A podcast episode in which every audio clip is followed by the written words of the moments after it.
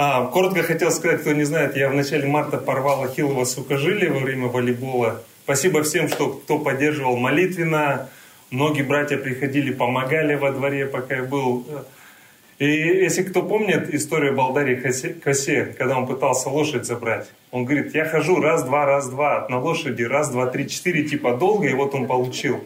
Но я проверил, с четырьмя не быстрее, вот с сегодняшнего дня начал с тремя ходить. Но слава богу, врачи вообще сказали, в середине июня я только смогу ходить без костылей. Ну, в целом я его больше для поддержки потихонечку хожу. Поэтому, если вспомните меня, можете продолжать молиться за восстановление. А, и сегодня мы начнем а, изучать а, новую книгу из Писания. У нас был большой цикл о деревьях. И, может быть, не все знают, какую книгу мы начнем. Я хотел бы начать рассказывать, и когда вы догадаетесь, какая книга, можете сказать. А, автор этой книги, он это уже не первую книгу, которую написал, это вторая книга в Писании. Есть идеи? Нет. Деяния. Деяния. Вот уже сказали, деяния. Да, перед тем, как мы прочитаем отрывок, да, сегодня мы начинаем а, книгу «Деяния святых апостолов», и мы будем идти, я не знаю, сколько по времени, и уже э, у нас начинается, что не только Алексей будет проповедовать, и другие ребята. На самом деле так всегда было, что разные проповедники, но в период карантина, оказывается, многие боялись камер, в том числе, в том числе и я. Было немного необычно, как это на камеру разговариваешь с людьми. Алексей говорил, что у него были похожие мысли, но теперь мы э, хотим тоже делиться Словом Божьим. Давайте немного контекста. А, Лука – врач, многие из вас знаете, и это уже вторая книга, которую а, он пишет другу своему Феофилу. Если посмотреть историю а, как бы издалека, мы знаем, что с самого начала, с самого начала Бог благословлял людей. То есть они были в Эдемском саду, потом Бог говорит благословение Аврааму, и а, приближаясь к Новому Завету, мы знаем, что 400 лет было молчание Бога. А, потом Захарий является Бог, говорит об его сыне, сын появляется, который говорит об Иисусе Христе. И если сконцентрироваться на трех с половиной а, годах служения Иисуса, три с половиной года, он уходит, и дальше начинается новая, так скажем, эра, новый цикл вообще истории человечества. Писание это называет последним временем. И многие пророки пророчествовали в данном, э, во второй главе Петр будет ссылаться на пророка Иаиля, о том, как Дух Святой излился. Мы помним, что тогда, когда Иисус умирал на кресте, э, когда Он возопил, завеса в храме разорвалась сверху донизу. Это была очень толстая завеса, около 20 сантиметров в толщину. Все понимали, человек не мог ее разорвать. И главный смысл этого было в том, что святой святых — это не просто уединенное место, где один раз в год может человек зайти, но что Бог, Он везде и доступен каждому человеку, к тебе и ко мне. И поэтому а, это последняя эра, так скажем, финальная, когда Дух Святой, когда Бог, Он доступен каждому человеку. И просто на секунду представил, а, если бы Марвел собрался, если есть любители Марвел, супергерои и так далее, снять, э, взять этот сценарий, это, наверное, было то, что им нужно. Э, мы видим, знаем всех героев Марвел, они становятся супергероями, у них какие-то суперспособности. Но в деяниях мы видим, а, это те же обычные люди. Но Бог с ними, и Бог совершает через них очень великую работу. И это не только было с ними, это с нами. А, один теолог как-то сказал, «А, в книге Деяний 28 глав. И давайте с вами откроем 29 главу. Она сейчас идет с нами. То есть история церкви, она продолжается. И если смотреть на книгу Деяний, и Лука описывает примерно 30-летний период первой церкви. И эта история продолжает и дальше писаться. И мы часть этой истории. Книга была написана после смерти Павла, и это уже после гонений Нерона, жутких гонений. Интересно, что Лука не стал описывать гонения, которых, которым он был также свидетель. И поэтому мы понимаем, основ, самая основная цель а, книги Деяний – это раскрыть историю, как началась церковь, как Бог работает через церковь, а, как распространяется радостная весть через церковь. А, и мы также знаем, что Лука был помощником Павла до самой почти его кончины, он был вместе с ним а, в тюрьме. И давайте мы сейчас прочитаем отрывок э, Деяния святых апостолов, первая глава, с 1 по 9 стих. Первую книгу написал я к тебе, Феофил, о всем, что Иисус делал и чему учил от начала, до того дня, в который Он вознесся, дав Святым Духом повеление святым апостолам, которых Он избрал, которым и явил себя живым по страдании своем, со многими верными доказательствами, в продолжении сорока дней, являясь им и говоря о Царстве Божьем. И собрав их, Он повелел им, «Не отлучайтесь из Иерусалима, но ждите обещанного от Отца, о чем вы слышали от Меня. Ибо Иоанн крестил водою, а вы через несколько дней после сего будете крещены Духом Святым». Посему они, садясь, спрашивали его, говоря, «Не в сие ли время, Господи, восстановляешь Ты царство Израилю?» Он же сказал им, «Не ваше дело знать времена или сроки, которые Отец положил в своей власти, но вы примете силу, когда сойдет на вас Дух Святой, и будете мне свидетелями в Иерусалиме, во всей Иудее и Самарии, и даже до края земли». И сказав это, он поднялся в глазах их, и облако взяло его из вида их. Аминь.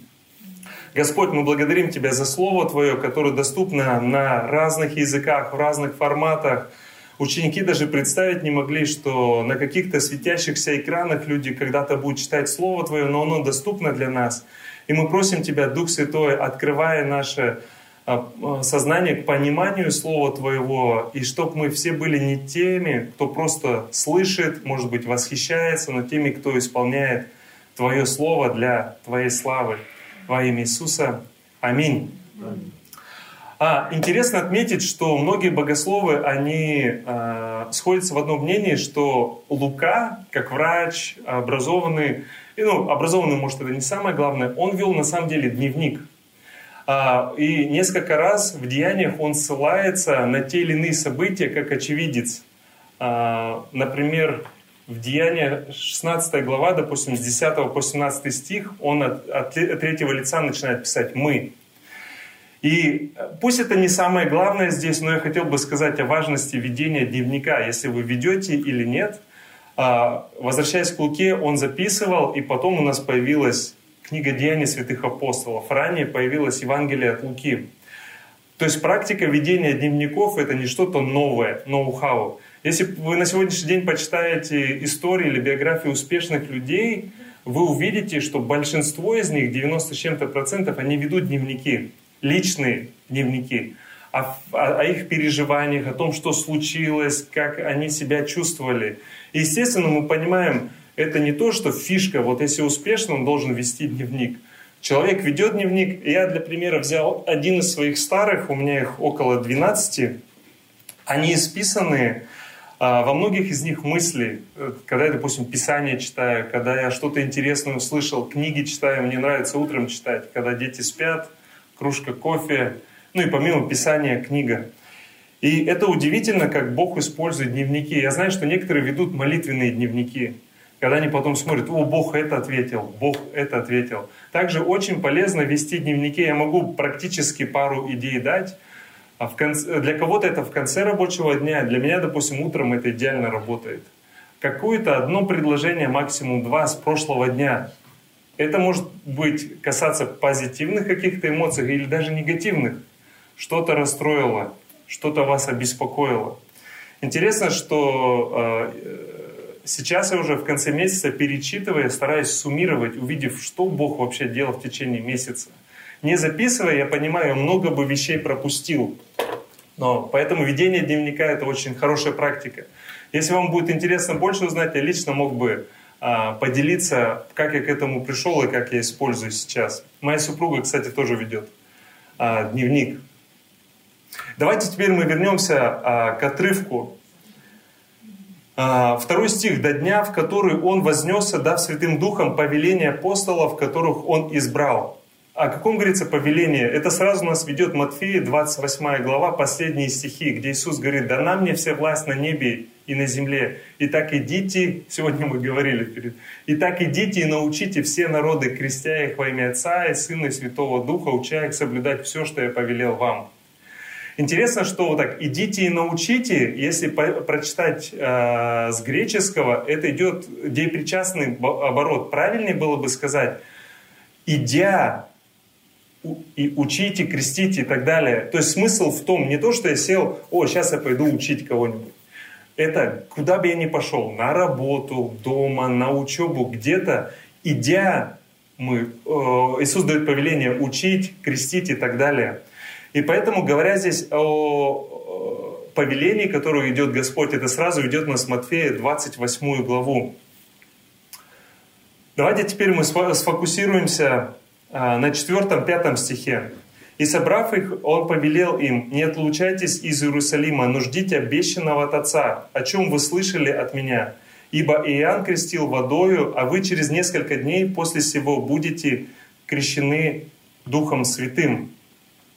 Для учеников это э, не новое высказывание, потому что раньше Иисус уже не раз говорил об утешителе, который будет послан. И, естественно, в этом отрывке э, становится понятно, что он говорит именно о Духе Святом. В Евангелии от Иоанна, 14-16 глава, Иисус более детально говорит, э, для чего придет Дух Святой, что Он будет делать. Понимали ли ученики это во всей полноте? Ну, навряд ли. Но мы дальше читаем во второй главе, когда Дух Святой сойдет на них, и даже мы увидим понимание Петра, он начнет сразу ссылаться на ветхозаветные отрывки, потому что Бог начинает ему открывать. И одна из вещей, на которую мы постараемся ответить, ну, для чего Дух Святой пришел, почему вот здесь вот говорится, вот 4, 5 стих, 8 стих, большинство из вас вы знаете наизусть. И как мы уже говорили, если Марвел, э, когда пишет сценарий, там супергерои, то есть человек сидит, сидит, вдруг что-то на него сходит, и вот он супергероем стал. И это на самом деле большинство на сегодняшний день сценарий. И большинство людей хотят именно так прожить. Кунг-фу панда сидит, сидит, тут вдруг он узнал про свои суперспособности, и вот теперь он супергерой. А, естественно, здесь не Марвел. Но говоря о Духе Святом, мы уже говорили, что Бог, Он а, с момента того, как завеса разорвалась, и святое святых теперь нету конкретного места. Бог везде. Бог доступен каждому человеку. Делает ли из нас Дух Святой супергероев? Мы, с одной стороны, можем сказать «да». Когда мы читаем и видим учеников, руки возлагают, люди исцеляются. Проповедуют, три тысячи э, уверовало. Мы восхищаемся «вау». Но если мы посмотрим на них, на кого они всегда показывали? На Богу. То есть они не говорили, я не своей силой это делаю. То есть стали ли они супергероями в глазах других людей? Да. Но внутри не понимает, я тот же обычный человек, э, который сломанный, который живет в сломанном мире, имеет сломанные отношения, но которого Бог избрал, возлюбил и через которого Он работает. И э, если вы вспомните отрывок из Писания, э, 15 глава Евангелия от Иоанна, где Иисус говорит, без меня не можете делать ничего. Потому что, смотря на эти отрывки, кажется, о, Он дает силу, вот теперь я вот это, вот это, вот это сделаю. На самом деле мы, мы должны понимать, без Духа Святого, без Его силы, без водительства мы ничего не можем сделать. Мы не можем учиться нормально, мы не можем семью создать, мы ничего не можем делать, и тем более а, быть частью церкви, строить ее, нам нужно водительство Божие во всем. Во всем. Мы вернемся немного позже, э, когда будем разбирать восьмой стих. И смотрите, э, если мы сейчас на секунду постараемся э, подумать, какие эмоции испытывали ученики. Они три с половиной года с ним, они видели большие чудеса и знамения. А Иисус много им говорил о том, что Он умрет. Они ничего не поняли, они испугались, разбежались, кто-то отрекся. А, слава Богу, женщины были рядом и помогали. И э, Иисус воскрес, и то пришлось их убеждать, что Он живой. И, в общем, теперь 40 дней, мы видим здесь из Писания, 40 дней Иисус научает. И теперь он, он им говорит, что «Ибо Иоанн крестил водою, и вы будете крещены Духом Святым». По другому слову можно использовать «погруженные». Они уже понимали, что значит Иоанново крещение. И говоря о крещении Духом Святым, есть много а, теорий, идей. Но самое простое — это когда кто-то, он погружен в Духа Святого. Когда он везде, он вокруг. И в этот момент мы видим шестой стих, он очень интересный. Когда Иисус им говорит э, о Духе Святом, он говорит глубокие вещи, они говорят, «Посему не садясь, спрашивали его, говоря, не в это ли время, Господа, ты восстановляешь Царство Израилю?» Нам, может быть, эта концепция не совсем понятна, потому что мы не евреи или не жители Израиля, Палестины, но как они понимали? Мы избранный народ, когда-то Бог пошлет Мессию, а, он восстановит царство. В данном случае они были под гнетом Рима, значит, каким-то образом победят Рим. Кто-то воссядет, и мы будем великая нация, которая будет царствовать и господствовать. Несмотря на то, что если мы посмотрим сейчас многие-многие отрывки э, с Евангелия, где Иисус пытался им объяснить, что такое Царствие Божие, а их мнение не поменялось. И мы видим в этом отрывке, что они говорят это самый лучший момент, чтобы прямо сейчас восстановить Царство Израиля. Иисус говорит им о вечном, они думают очень узко о своем. Мне кажется, вот эта картина, она очень сильно отражает нас, людей, которые привыкли мы, э, мыслить узко, может быть, эгоцентрично и думая только о своем. Иисус говорит вот так, и мы это даже понимаем, слушаем, мы понимаем это в другом контексте, в своем. Иисус говорит о том, что Дух Святой сойдет, Бог со всеми. Э, восьмой стих он дальше больше разъяснит. Они говорят, вот, это лучший момент. И из человеческой перспективы ученики абсолютно правы. Давайте просто представим, опять же, сценарий. Э, народ кричал «Асанна», ложил ветки, ложил одежду. Было на самом деле много последователей. Несколько дней спустя этот же народ распинает его, а, его хоронят. И на секунду представьте, если бы Иисус пришел к римлянам, к евреям, к Пилату и сказал, посмотрите, здесь реальные раны, посмотрите здесь, посмотрите в ногах. Более того, он бы так же, как ученикам, через стену бы явился. Мы можем на секунду представить, они бы все пали и сказали, будь нашим царем. Прямо здесь и прямо сейчас. И это сатана ему предлагал, показывая все царства мира. Вот, вот можно здесь и сейчас. И я хочу такой вопрос, над которым вы могли бы поразмышлять. Есть ли какие-то сферы вашей жизни, или, может быть, Бога вы спросите, где Бог говорит вам одно, а вы это искренне, но понимаете совсем по-другому. Как в этой ситуации Иисус им говорит про одно, как есть пословица, я ему про Фому, он мне про Ерему. А, Иисус говорит об одном, они это понимают абсолютно по-другому, и они здесь, сойдясь вместе, они там еще пошептались, переговорили и, говорят, да-да-да, это точно самый лучший момент, давайте мы ему подскажем.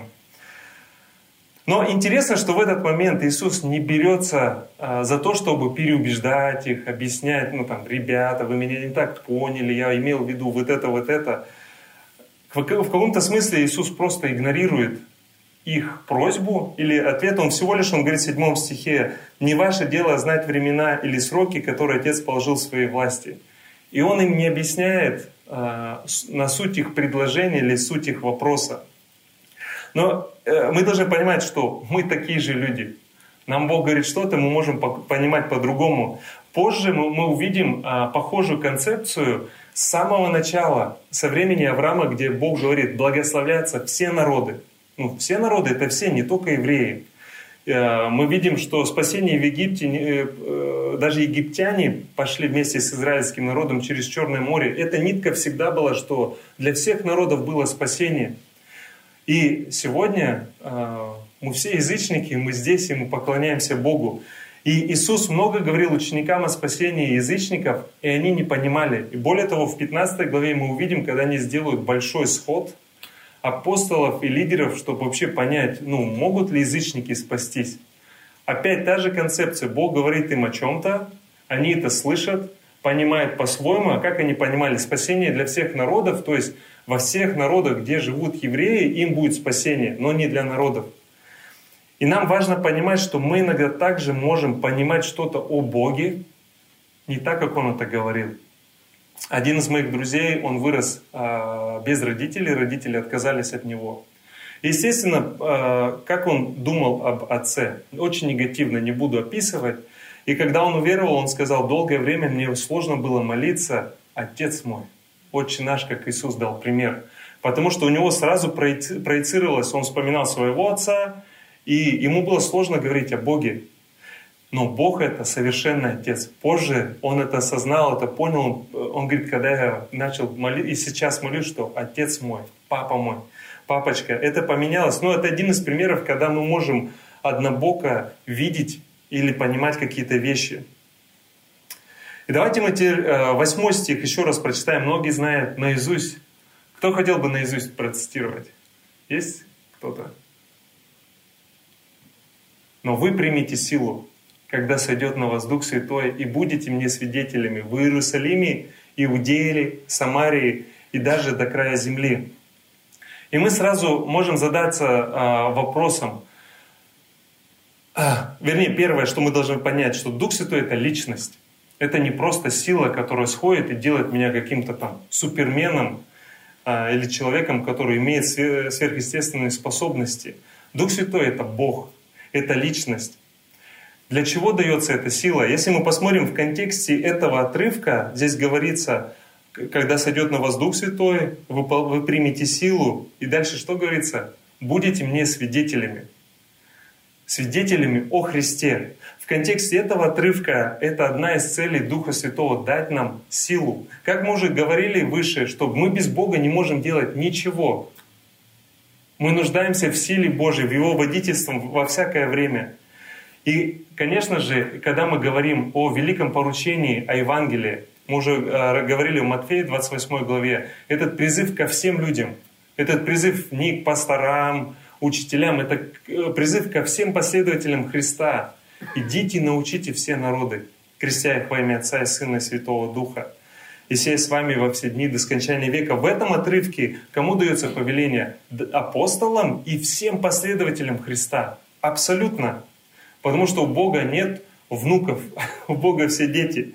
А Бог, э, Дух Святой сходит на всех людей. И призыв, что вы будете свидетелями. И даже здесь мы видим, что Иисус говорит, вы будете в Иерусалиме, Иудея, для них это все понятно, это место, где обитают евреи. Самарии, ну даже здесь ученики понимали, да, в Самарии живут евреи, надо им тоже достигнуть. И до края земли. А, потому что позже, как я сказал, мы увидим, и вы читали, что ученики недопонимали апостолы, что спасение для язычников также. Но Иисус, конечно, говорит о всем мире. Сегодня на Земле э, проживает 7,5 миллиардов людей. И Бог дает нам этот призыв. Или, можно сказать, дает нам эту ответственность, дать возможность каждому человеку на этой земле соприкоснуться с Евангелием, услышать Евангелие. Буквально перед встречей перед этим собранием э, э, «Весть евангельская», курс был, на который закончили семь участников, э, и мы обсуждали о том, что и говорили, только Бог работает сердцами. Да, мы можем думать, ой, я не могу рассказать людям Евангелие, вот, Тимур может, там еще, может быть, пару человек могут, Марина может, но я не смогу, у меня еще мало знаний. Но Иисус дает и говорит, вы будете свидетелями. Мы можем вспомнить последователей Христа, которые только уверовали, они шли и рассказывали о Нем. Дать людям возможность соприкоснуться с Евангелием. Конечно, это здорово обучаться и понимать, как мы можем это сделать правильно, как мы можем сделать, э, сделать лучше. Но при этом нам очень важно помнить, что только Бог работает в сердцах. Потому что может появиться такое искушение. Ну, я, в принципе, знаю, как объяснить человеку. Более того, у нас доступна всевозможная информация на сегодняшний день, что можно даже доказать человеку. Мы так думаем о том, что Бог есть, что Он реален. Но нам важно всегда держать в голове, что это идея Иисуса идти до края земли. Это Он совершает, более того, с нами или без нас. Для нас с вами это большая привилегия и радость быть частью того, что Бог совершает. Вот мы буквально с сестрой сегодня перемолвились, мы встретились в центре Бубновского, где а, я прохожу реабилитацию. А, конечно, с порога я не, стал там кричать «покайтесь». Да. Но моя молитва, говорю, Господь, раз какое-то время я буду здесь, дай мне возможность Я держу уши открытые, глаза открытые, знакомлюсь с людьми, проявляю инициативу. И я хочу быть светом. Когда я лежал в больнице, э, получается, три недели почти, перед операцией, после, в палате, э, с кем мы лежали, понятно, первые дни мы познакомились. Потом э, начались духовные у нас разговоры. Позже я рассказал Евангелие.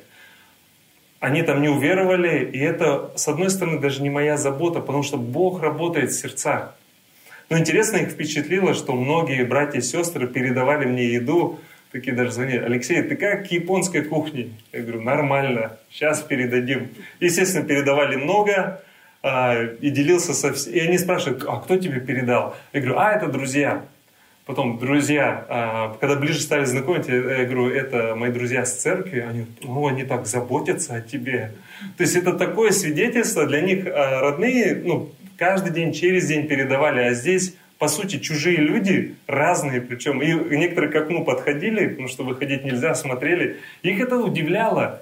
И это, можно сказать, а, через эти действия мы даем возможность людям соприкоснуться с Евангелием, с тем, что Бог делает. Еще раз я хотел бы прочитать этот стих. «Но вы примите силу, когда сойдет на вас Дух Святой, и будете мне свидетелями в Иерусалиме, и во всей Иудее, и Самарии, и даже до края земли. Из истории мы знаем, что Иисус дальше 40 километров не, не уходил от своего города. Он все время был в одном месте, ну, относительно в одном. Но говоря об этом обещании, уже в книге Деяний Павел оказывается в Риме, это 2000 километров от Иерусалима. На тот момент, когда не было поездов, самолетов, это было просто колоссальное расстояние. И мы видим, что а, во времена этой книги, в первом столетии, это уже начало сбываться. На сегодняшний день, если посмотреть, на сколько языков переведено Писание, на скольких языках оно доступно, это а, совершается Божья работа, и Бог делает. Я еще раз хочу прочитать. «Но вы примите силу, когда сойдет на вас Дух Святой, и будете мне свидетелями в Иерусалиме, во всей Иудее, Самарии, даже до края земли». Теперь говоря о суперменах, стали ли люди? Нет, не стали. Но Бог с ними 24 на 7, постоянно. За них Бог возлюбил, Бог простил, Бог искупил все грехи, излил свою благодать и любовь, и Он с ними. И мы видим проповедь Петра, который еще 50 дней назад отрекся прилюдно, сбежал, спрятался. Здесь он, во второй главе, он будет говорить проповедь. Это очень простая проповедь. Эта проповедь, например, я могу ее прочитать, вы можете прочитать за 3-4 минуты. Там нету душераздирающих историй, когда люди плакать начинают. Нету прелюдий, он начинает проповедовать. И мы видим, э, сколько человек в конце покаялось? Три тысячи. И мы восхищаемся. Как-то мы задумались, а представьте себе, реально, вот, ну, посмотрят на YouTube нас или еще где-то, три тысячи уверуют. И у нас сразу вопрос, что мы будем с ними делать? И говоря о том, что книга Деяний — это история церкви, у них не было точных инструкций, как нужно церковь вести, что и как делать. Все путем проб и ошибок. Но то, что было ясно, Дух Святой вел их. Мы можем видеть в этой книге, как появляется идея вообще церкви, устройства, а, лидерства церкви, а, миссии. То есть с самого начала мы видим вот эту идею Иерусалима, Иудея, Самария до края земли – верующие расходились. И на тот момент мы знаем, что гонения, они, они еще больше способствовали тому, что люди разбежались. Я хочу задать вам вопрос и себе. Где твой Иерусалим? Это, возможно, семья ваша. Мама, папа, дети, братья, сестры, близкие. Иудея — это может быть ваш круг общения. Самария вы все знаете, что, что было Самария для евреев. Это место, которое не обходили. Если им нужно было пройти там, с юга на север, там, с запада на восток, то они не прямо проходили, как это Иисус сделал, когда встретился с женщиной у колодца. И почему это было для учеников шок? Если бы он не сказал, они бы вот так обошли Самарию справа или слева и пошли бы дальше. Это место, куда не очень хочет человек идти. И где ваша Самария? Подумайте, э, это может быть не э, те люди или то место, где вы не очень хотели бы нести Евангелие, но Бог призывает вас идти. И до края земли. до края земли. Это... В общем, подумайте, поразмышляйте э, во время тихого время размышления, являетесь ли вы свидетелем или по-другому, как вы можете являться более лучшим свидетелем, светом в вашем Иерусалиме, вашей Иудее, вашей Самарии до края земли. И как я уже говорил, мы все сталкиваемся с вопросом, о, нету пророка в своем отечестве, о, как я расскажу, э, поймут они, не поймут, начнут встречать в штыки. Если мы так думаем, мы пытаемся положиться на свои силы. Мне понравилось утверждение, ну, говоря здесь о Духе Святом, а, я зачитаю его. Жизнь без Бога и Духа Святого — это жизнь человека, в котором он полагается только на себя и свои ресурсы. Я вам скажу, это также о нас, о верующих. Я еще раз прочитаю. Жизнь без Бога и Духа Святого — это жизнь человека, в котором он полагается только на себя и свои ресурсы. И наоборот, жизнь человека в Духе Святом и в силе, когда мы не полагаемся на свои ресурсы, а знаем ли мы или не знаем, но мы полагаемся на Бога. И вы все спросите, как это сделать? Это классный вопрос. Вы можете поговорить в группах. И возвращаясь обратно, когда мы думаем, о, я не смогу, о, как ответят, о, примут, а меня не примут, мы неосознанно пытаемся на свои знания, разум полагаться, смогу я или нет. Но нам важно полагаться на работу Духа Святого. В послании к Коринфянам, когда в церкви начались споры, кто Павлов, кто Полосов, э, что сказал Павел? Один насаждал, другой поливал, но взращивает Бог. Бог работает в сердцах. Наша задача посеять это семя или дать людям возможность соприкоснуться с Евангелием. И для этого очень много путей. Рассказать. Хотя, может быть, не с этого надо начать, а показать, может быть, с этого. Делом, на деле, позаботиться о ком-то. И вы всегда это можете сделать со своими родственниками, соседями, незнакомыми людьми. И, конечно же, сказать, рассказать Евангелие, дать суть, минимальную информацию, из которой человек поймет, как он может поверить во Христа и доверить свою жизнь Ему. Молиться, конечно же, за людей. И когда мы сейчас на группе делились, один брат сказал, что когда кто-то делится нуждой, он начинает молиться – для меня этот принцип тоже очень близок, когда кто-то рассказывает ну, о каких-то проблемах здоровья, на работе. За все э, время христианской жизни, когда я спрашивал, могу ли я за вас помолиться, мне ни один человек не сказал «нет». Но когда мы молимся, и человек видит ответ от Бога, это касается его. И поэтому, когда мы говорим, еще раз это, но вы примете силу, когда сойдет на вас Дух Святой, и будете мне свидетелями в Иерусалиме, во всей Иудее, Самарии, даже до края земли. Что Бог, ну, мы говорим, мы просто как проводники. Кто-то включил включатель, ток пошел до лампочки. Мы как вот эти проводники, которые передают Божью любовь, Божью благодать. И это для нас большая честь и привилегия видеть то, что Бог совершает.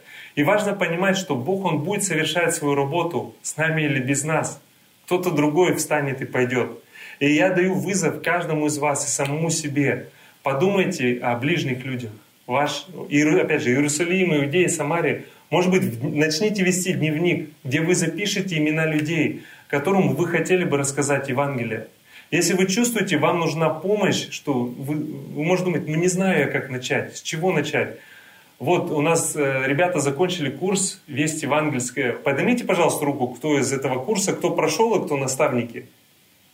Вот э, можете посмотреть, подойдите к ним, подойдите, спасибо, что подняли руки, подойдите к лидерам групп, э, попросите о помощи и увидите, как это делать, посмотрите. На самом деле ничего сложного нету. Мы лишь являемся проводниками того, что Бог делает.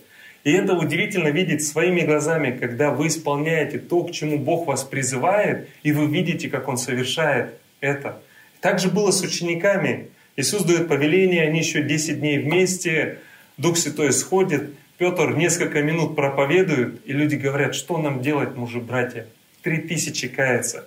И мы можем видеть красивую историю, которая происходит во всех 28 главах. И эта история продолжается сегодня – и у нас есть выбор со стороны смотреть, как Бог работает, или быть внутри того, что Бог делает. делать эти шаги веры, полагаться на Бога. И это мой вызов сегодня для всех нас, для всех тех, кто смотрит нас сегодня. Бог, Он совершает свою работу, Он продолжает и на, на, на секунду не останавливается. И мы можем увидеть, это замысел Бога.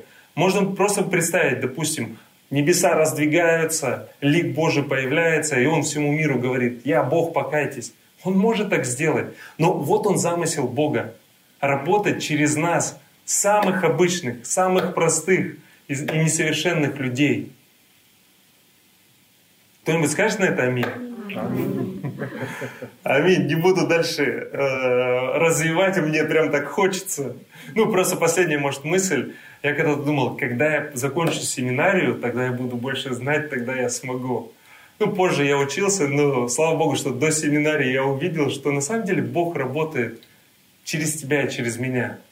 Нам просто нужно сделать этот шаг, нам нужно просто помогать начать, открыть наши уста.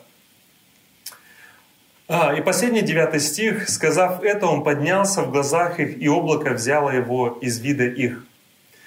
Если опять же мы немного подумаем о тех переживаниях, которые были в учениках, они чувствовали, они не понимали э, всего замысла Божьего, когда Иисус умер на кресте. И они чувствовали себя брошенными, оставленными из-за своего непонимания, неверия. И сейчас, 40 дней спустя, дежавю. Иисус поднимается и в каком-то смысле оставляет их. Они могут чувствовать, ну, я один. Вот мы только что его увидели, мы 40 дней его слушали. Он с нами, и все, его нету. Самое большое отличие э, второго случая от первого, что они не разбежались, ну как Иисус сказал, будьте вместе. Он не сказал, как долго им нужно быть вместе, сколько дней пройдет. Мы знаем э, арифметически, что 10 дней они были вместе когда Дух Святой сошел. Может быть, э, в вашей жизни вы иногда чувствуете, может быть, меня Бог оставил. Я не чувствую Бога. Я не слышу Его. Где Он? Знаете точно, что Иисус сказал, не оставлю вас и не покину. Я рядом с вами. Мы не можем ничего такого сделать, чтобы Бог перестал нас любить. И в этом заключается великая совершенная любовь Божия, что Он возлюбил своей совершенной любовью, любовью Агапы. Он возлюбил, и мы ничего не можем такого сделать, хорошего или плохого, за что бы Бог нас или больше любил, или меньше стал. И когда я думаю об этом, это на самом деле вроде простая истина, но у меня э, какая-то несостыковка. Особенно в те моменты, когда я оступлюсь, когда я согрешу, когда я разозлюсь на кого-то. Но когда я понимаю Божию любовь и принятие, что Он продолжает также любить, принимать, Он не отталкивает и не отвергает. И в этот момент э, мы можем э, убедиться, что ученики поверили, они не разбежались. История повторяется, но они остались вместе. И они ожидали.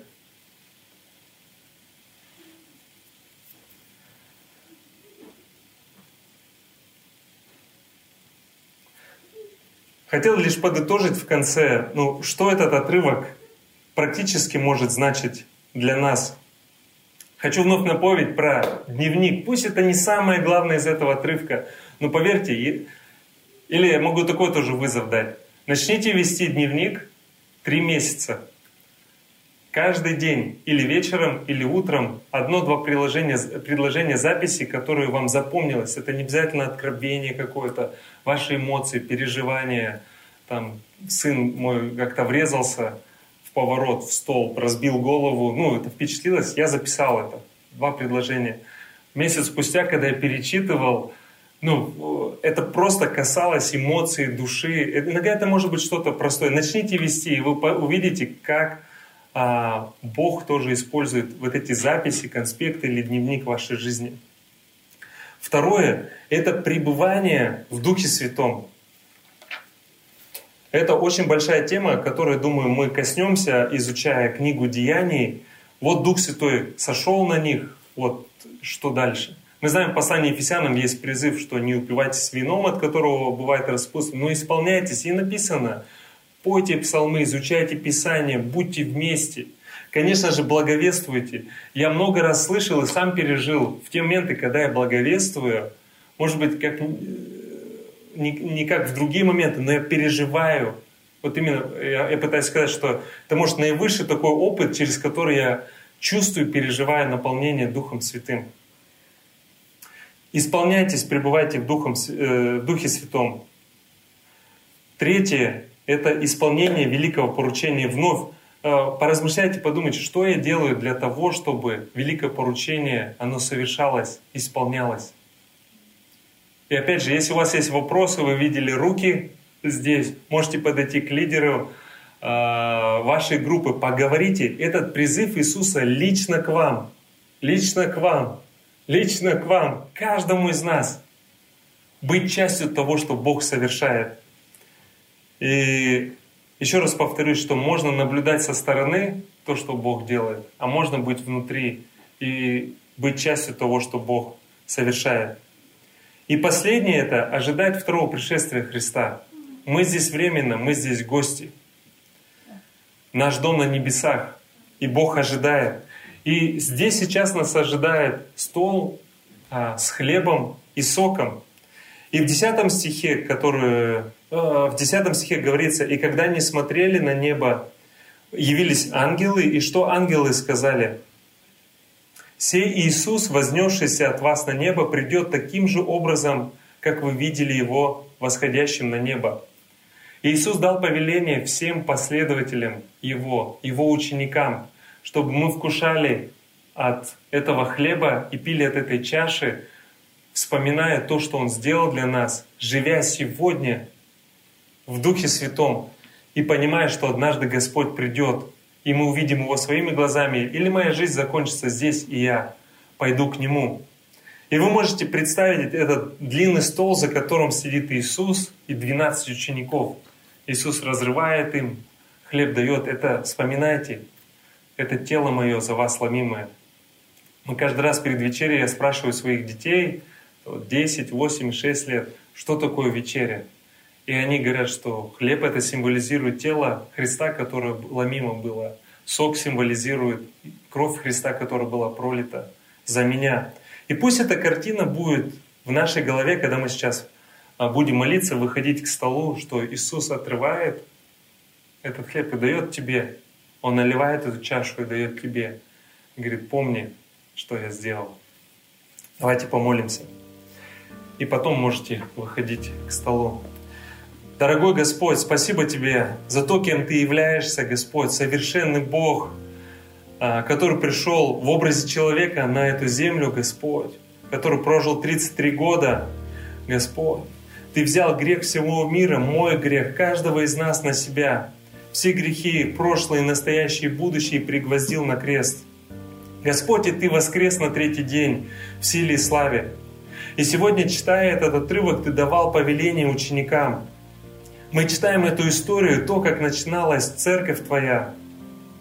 Господь, Ты обещал, что Ты изольешь Дух Святой и дашь силу последователям, ученикам, которые будут свидетелями Тебе везде, в каждом месте – Господь, и мы свидетели всего этого, потому что каждый из нас, мы поверили в Тебя как Господа и Спасителя. Ты нашел каждого из нас, грешных, недостойных, и призвал к себе Господь. И теперь каждый из нас мы можем сказать, что мы сыновья и дочеря, возлюбленные Тобою, прощенные Тобою, очищенные Тобою, Господь, и приняты Тобою во всякое время – Господь, и мы хотим жить для славы Твоей, во славу Твою, прославляя Тебя в каждом моменте нашей жизни. И спасибо за Твою совершенную любовь, любовь Агапы, Господь, что даже в те моменты, когда мы оступаемся, согрешаем, Господь, когда мы разочарованы, Господь, Ты также влечешь нас своей любовью, и Ты говоришь, что мы приняты Тобой, что Ты никогда не оставишь и не покинешь нас. Господь, это нас восхищает Тебе, это влечет к Тебе, Господь. Это также влечет нас к покаянию, Господь. И прямо в этот момент, э, Господь, мы хотим каяться. И если Ты показываешь какие-то грехи, которые мы совершили, Господь, я молюсь за то, чтобы каждый из нас, он искренне раскаялся пред Тобой, Господь. Спасибо Тебе, Господь, за то, кем Ты являешься. Спасибо, что Ты излил Духа Святого на каждого человека. Господь, на каждого, кто поверил в Тебя, как Господа и Спасителя – чему мы все свидетели. Во имя Иисуса. Аминь.